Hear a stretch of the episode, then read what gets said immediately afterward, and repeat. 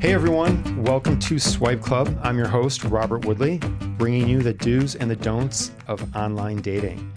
So, I want to start off uh, with the elephant in the room. I know a lot of people have come to me and said, Robert, how come your last episode has been, uh, you know, a few years back? And um, I just want to clear that part up. So, there's been a lot of stuff going on in my world. It was mo- ma- mainly um, grad school. Um, my mom passing away unexpectedly at the uh, young age of 68 years old just last year. And um, i had uh, i was engaged for a short period of time 90 days. So you can let those 90 day fiance jokes kind of slide in there. But uh, school's done. Um, as uh, we recommend to our clients i've had my full year of almost a full year of healing and feel good. So i wanted to get back out there and start. And uh, what's really cool about this first episode back, episode number seven, is that I've got two amazing therapists with me. I've got uh, Angie here, and I also have Heidi. You guys say hello. Hi, happy Hi to be here. So, um, Angie, why don't you tell us a little bit about you? Sure. My name is Angie. I'm a licensed marriage and family therapist in two states, in Arizona and California. I have been in the behavioral health field since my early 20s. I have a specialty in childhood trauma and a focus on relationships the last 10 years premarital counseling, couples counseling, singles dating. I feel so little next to that experience right there, but that's awesome. So, um, Heidi, who graduated with me from uh, GCU, Go Lopes. Yes, go Lopes. uh, Why don't you tell us a little bit about you and um, you know what brought you into uh, mental health and uh, counseling? yeah, for sure. So I got my license about a month ago. So I'm a baby therapist. Um, but currently, the practice I work at, I'm specializing in trauma and LGBTQIA plus community issues. Um, what got me into mental health is that I've had a lot of mental health stuff throughout my life, and I saw how therapists helped me and helped me navigate through all of that. So I wanted to, you know, grow up and give that back in return. So here I am. Awesome. And all three of us, I can kind of speak for all three of us, I think, to say that we're all in the dating world. So we know how it is. We're trying to uh, balance dating, relationships with uh, these uh, this this career, right? This career that does take a lot out of you. Yes. So, in saying that, um, I want to talk about what I've seen in the dating world, and maybe uh, the listeners might be able to relate as well um, over this past few years since I've done that last episode. And I think today, what I'm really seeing is um, a lot of jadedness, a lot of bitterness. There's a lot of Mhm. people right now that are dating that have been doing it over the past few years, and they're like, this sucks. I'm deleting my apps and I'm getting off. Absolutely. I've had several clients delete their apps. Um, with a little trust, I've convinced them to get back on there. I can understand why people are jaded. There's definitely some horror stories, poor experiences, waste of time, but I think there really is a way to have a quality dating experience. A couple things are out of your control, but I don't think our daters realize how much is within their control. Yeah, absolutely. I think also when you bring up the jadedness that people are experiencing, what comes to mind for me is just a lack of communication for, for both men and women. Yes. I think that the way it ends, which I don't know if you all have been ghosted before, but that's a big one. Yes. Um, I think that obviously leaves a bitter taste in your mouth. So, I, I love that you brought up communication because anybody who's listening to this podcast and might have been uh, following my TikToks, if not, follow me, Robert.Woodley. Um, I, I've been putting out a lot of videos regarding communication and how important it is. And I call it our superpower because if we do it right, it is a superpower mhm. and um, it can really make things flow a lot easier and be a lot smoother all the way around. Or it could be kryptonite. It, it, it can be right, especially if you're the one doing all the communicating and the other person is kind of s- sitting there staring at you. Mhm. Absolutely agreed. I love what Heidi said about ghosting. I have a firm philosophy that if you cannot properly end the dating experience, do not start it. You're not ready. I like Mhm. it. That's really good. That's really good. I think um, going back to you're not ready. Here's here's a here's a part, and I want to see what the two of you think. So, from a guy standpoint, uh, you know, obviously dating women. I don't want to say obviously, but dating women. Um, one of the big things that I've come to the conclusion of, I think at least fifty percent of the women on the online dating apps that are out there are not ready to date. I, that's how I feel. I feel like they haven't done the work, they haven't healed, they're looking for the rebound, they're going from relationship to relationship, and they haven't taken the time to do the work. I don't care how bad that last person was, that last individual was that you were with, you were at least 1% of the problem, and you need to figure that out. You need Hmm. to fix it, or you're going to bring it to the next relationship. And I know that I've taken the time off and I've healed and I've come correct with myself and really figured some things out and saw things that I was doing wrong that I needed to do better moving forward. And um, I, I feel like I've I've corrected them. I think ready is about respect.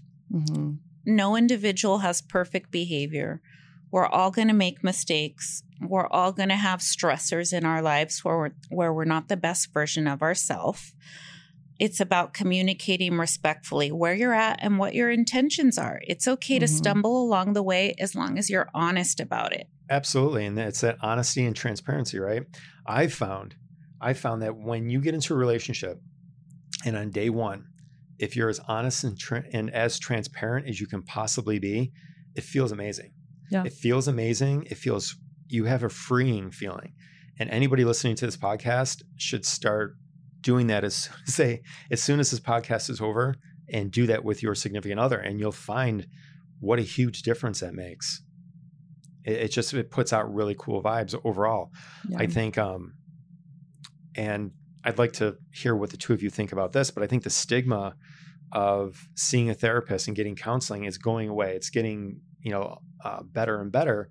I think more people should go find a therapist talk to that therapist. Even if you can get a, just a handful of, full of sessions in there before you start dating again before you get back out there. Absolutely. I mean, if you don't fix yourself or work towards fixing the issues you have, you're going to bring that into the relationship. And I feel like we see that a lot nowadays. And to really be honest and vulnerable and have a good relationship, you also need to be accountable and be able to own up to, you know, your mistakes or to work through them. So I think a therapist is so important for anyone, especially if you're going to be dating. Agreed completely. Going to therapy is like taking your psyche and your brain to the gym. You need regular Hmm. Maintenance, workout, focus, mindfulness. You need to take care of yourself regularly body, mind, soul. Absolutely, and I think I think another thing that um, everybody who's listening to this podcast should do, they should uh, finish listening. Once you finish listening, I think you should get on Google and find a attachment style quiz. Hmm. Take that free quiz. There's a ton of them out there. Learn your attachment style, and you're, you're more than likely you're going to come across as an avoidant or an anxious Mhm. or maybe a certain type of avoidant, which can be really uh, challenging, and bring that with you in your back pocket. Go see your therapist and say, Hey, I think I'm this. Help me find out better if I really am this attachment style.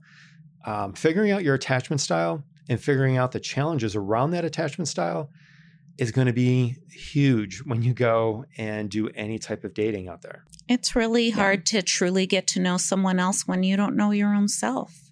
So it's important to spend some time building that relationship with yourself. Right, because if you have somebody that h- is a uh, has an anxious attachment style, and uh, somebody who has an avoidant attachment style, and neither one of them is getting help for it, it's a perfect storm disaster waiting to happen, and that's exactly what's going to happen. It's I can almost with certainly certainty say it's not going to work. And what's great is that, you know, a lot of people have an insecure attachment style, but it is fixable. Like you can do the work to move towards a secure attachment style, but at least along the way, you can be aware and recognize what behaviors of yours might be coming from that insecure attachment style. which it would be great for a relationship. I'm giving every listener who's listening to this that's their homework is to go find out your attachment style. I love it. yeah, Absolutely. that's great. Um, I, I think that's really important going in. And then once you get there and once you start dating and meeting that person, this is going to sound cheesy or corny. And you guys can laugh at me if you want, but I think knowing the love language is the that next step. Yep. So if you know your attachment style, um, and oh, and I also want to say I mentioned anxious and avoidant. All of our goals should be secure. So when you look that up on Google, a secure attachment style, that's what you want to aim for. hmm And then the love languages. And it's okay if you're not there yet. There's so many muscles in our body that we've never worked.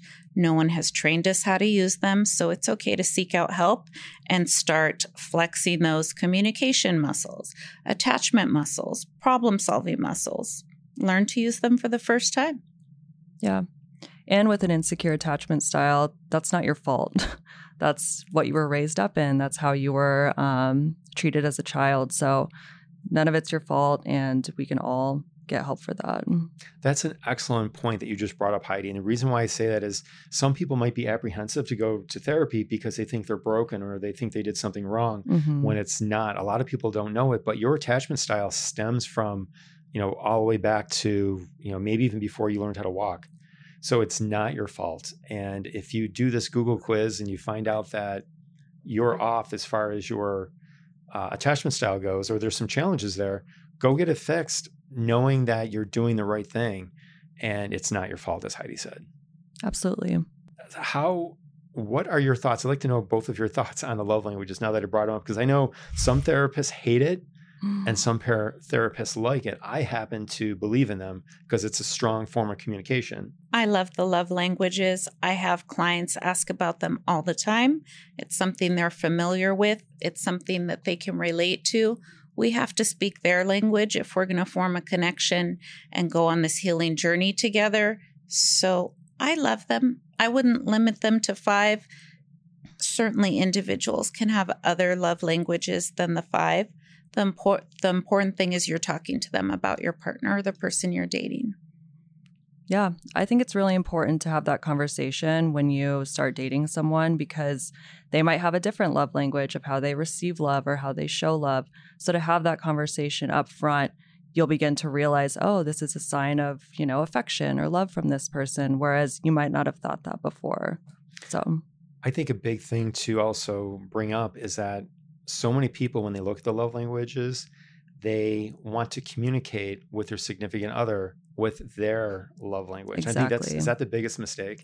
Absolutely. Yep. You need to speak to your partner in their language. Yes. And that's what a lot of people aren't getting or understanding, but it's it's so so important. yeah. If it's reciprocal, it's a beautiful experience. If both parties are speaking to the other person in the other person's love language. So Angie, with your experience, I got a question for you on love languages. What would you say or what would you think? And this has happened to me more than once in my past. When somebody says they don't want to take the love language test or they are very apprehensive in either A, finding out what their love language is or disclosing it. I would want to ask why. What is the hesitation? What's the obstacle? And it's perfectly okay. We have to meet our clients where they're at. We want to understand them and why they make the decisions they make so we can help them. So this the starting point is a conversation about why. I believe it also ties into their attachment style. I Mm. believe that a avoidant is going to be that much more uh, likely to not go there or talk about it or bring it up for whatever reason it might be. I mean, that's that's a whole other, you know, that's a whole podcast episode right there, right? Where, and we, we should do that sometime too, you know, and just kind of focus on the uh, the avoidant and the anxious and the different type of avoidance. I think individuals that have an avoidant attachment style, they will initially be rejecting to everything in therapy and everything in life. Mhm. They're going to be doubtful. They're going to question what's presented to them, but that's okay. It's a starting point. They're there. They're willing to have the conversation. And that says a lot. That's courageous. exactly going off of what you just said. Now, I've known avoidance that would not go to therapy, Mhm. and I've met avoidance that do go to therapy.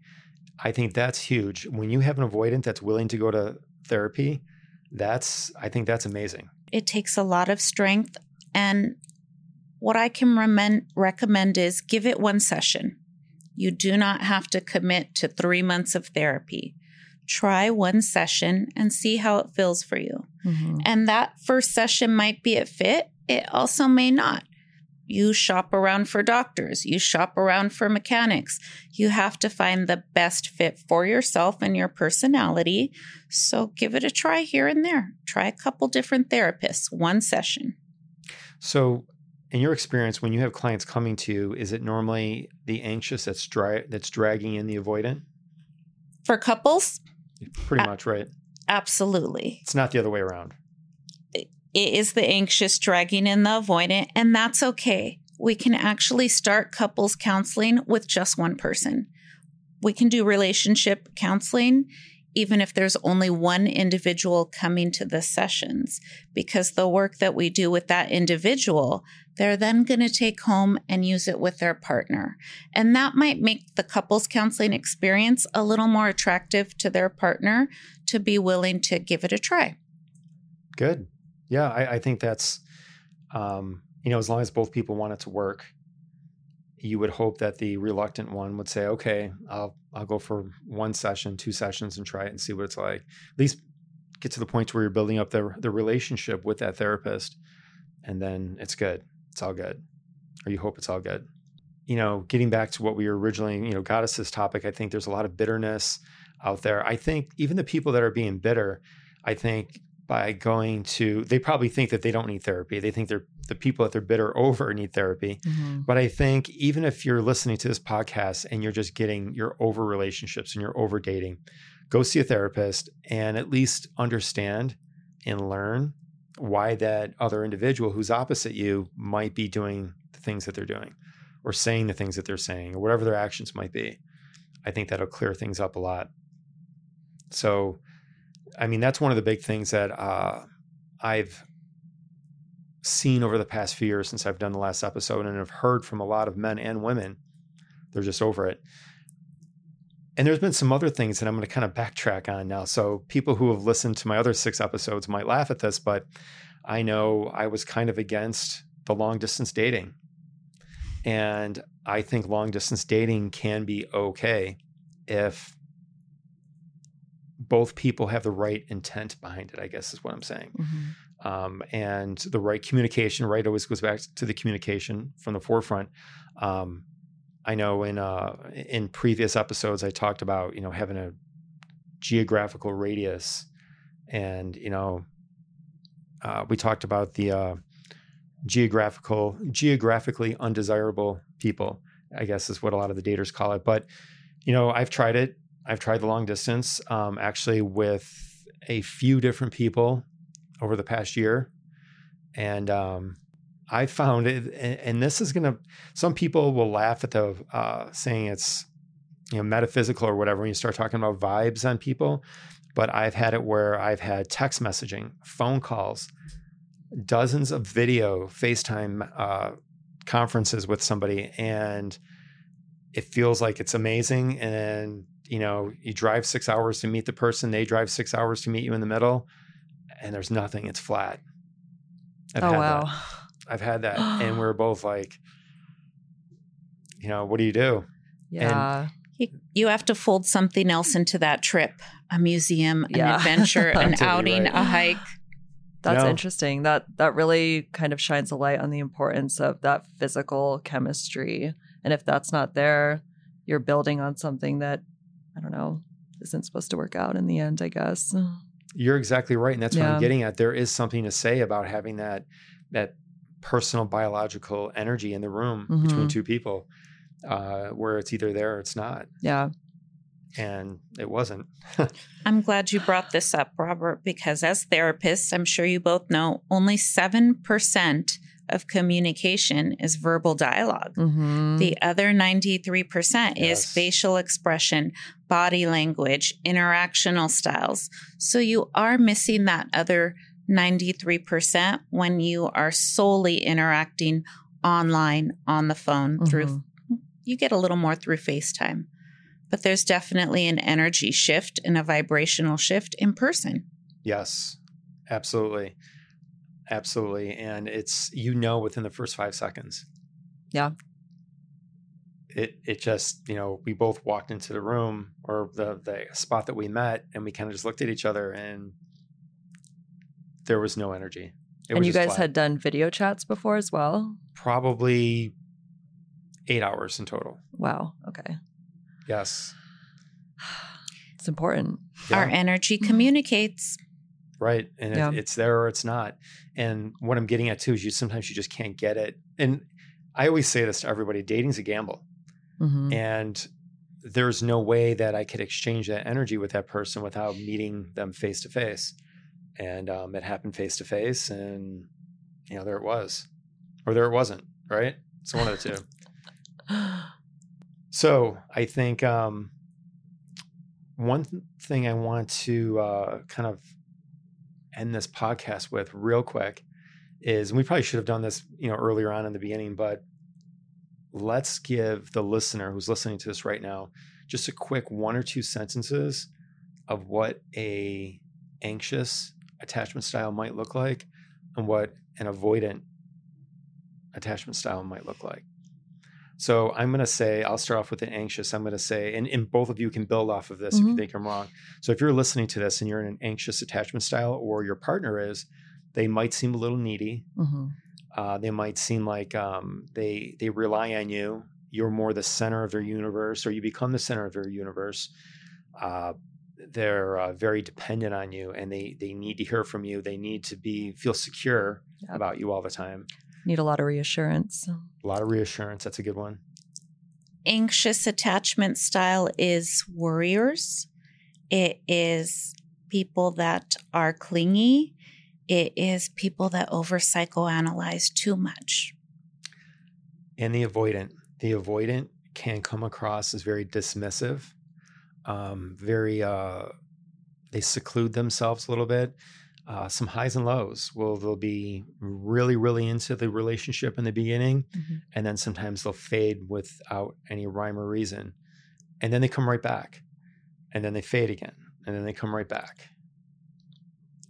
Avoidant is skeptical, questioning everything presented to them, doubtful, negative at times. Mhm.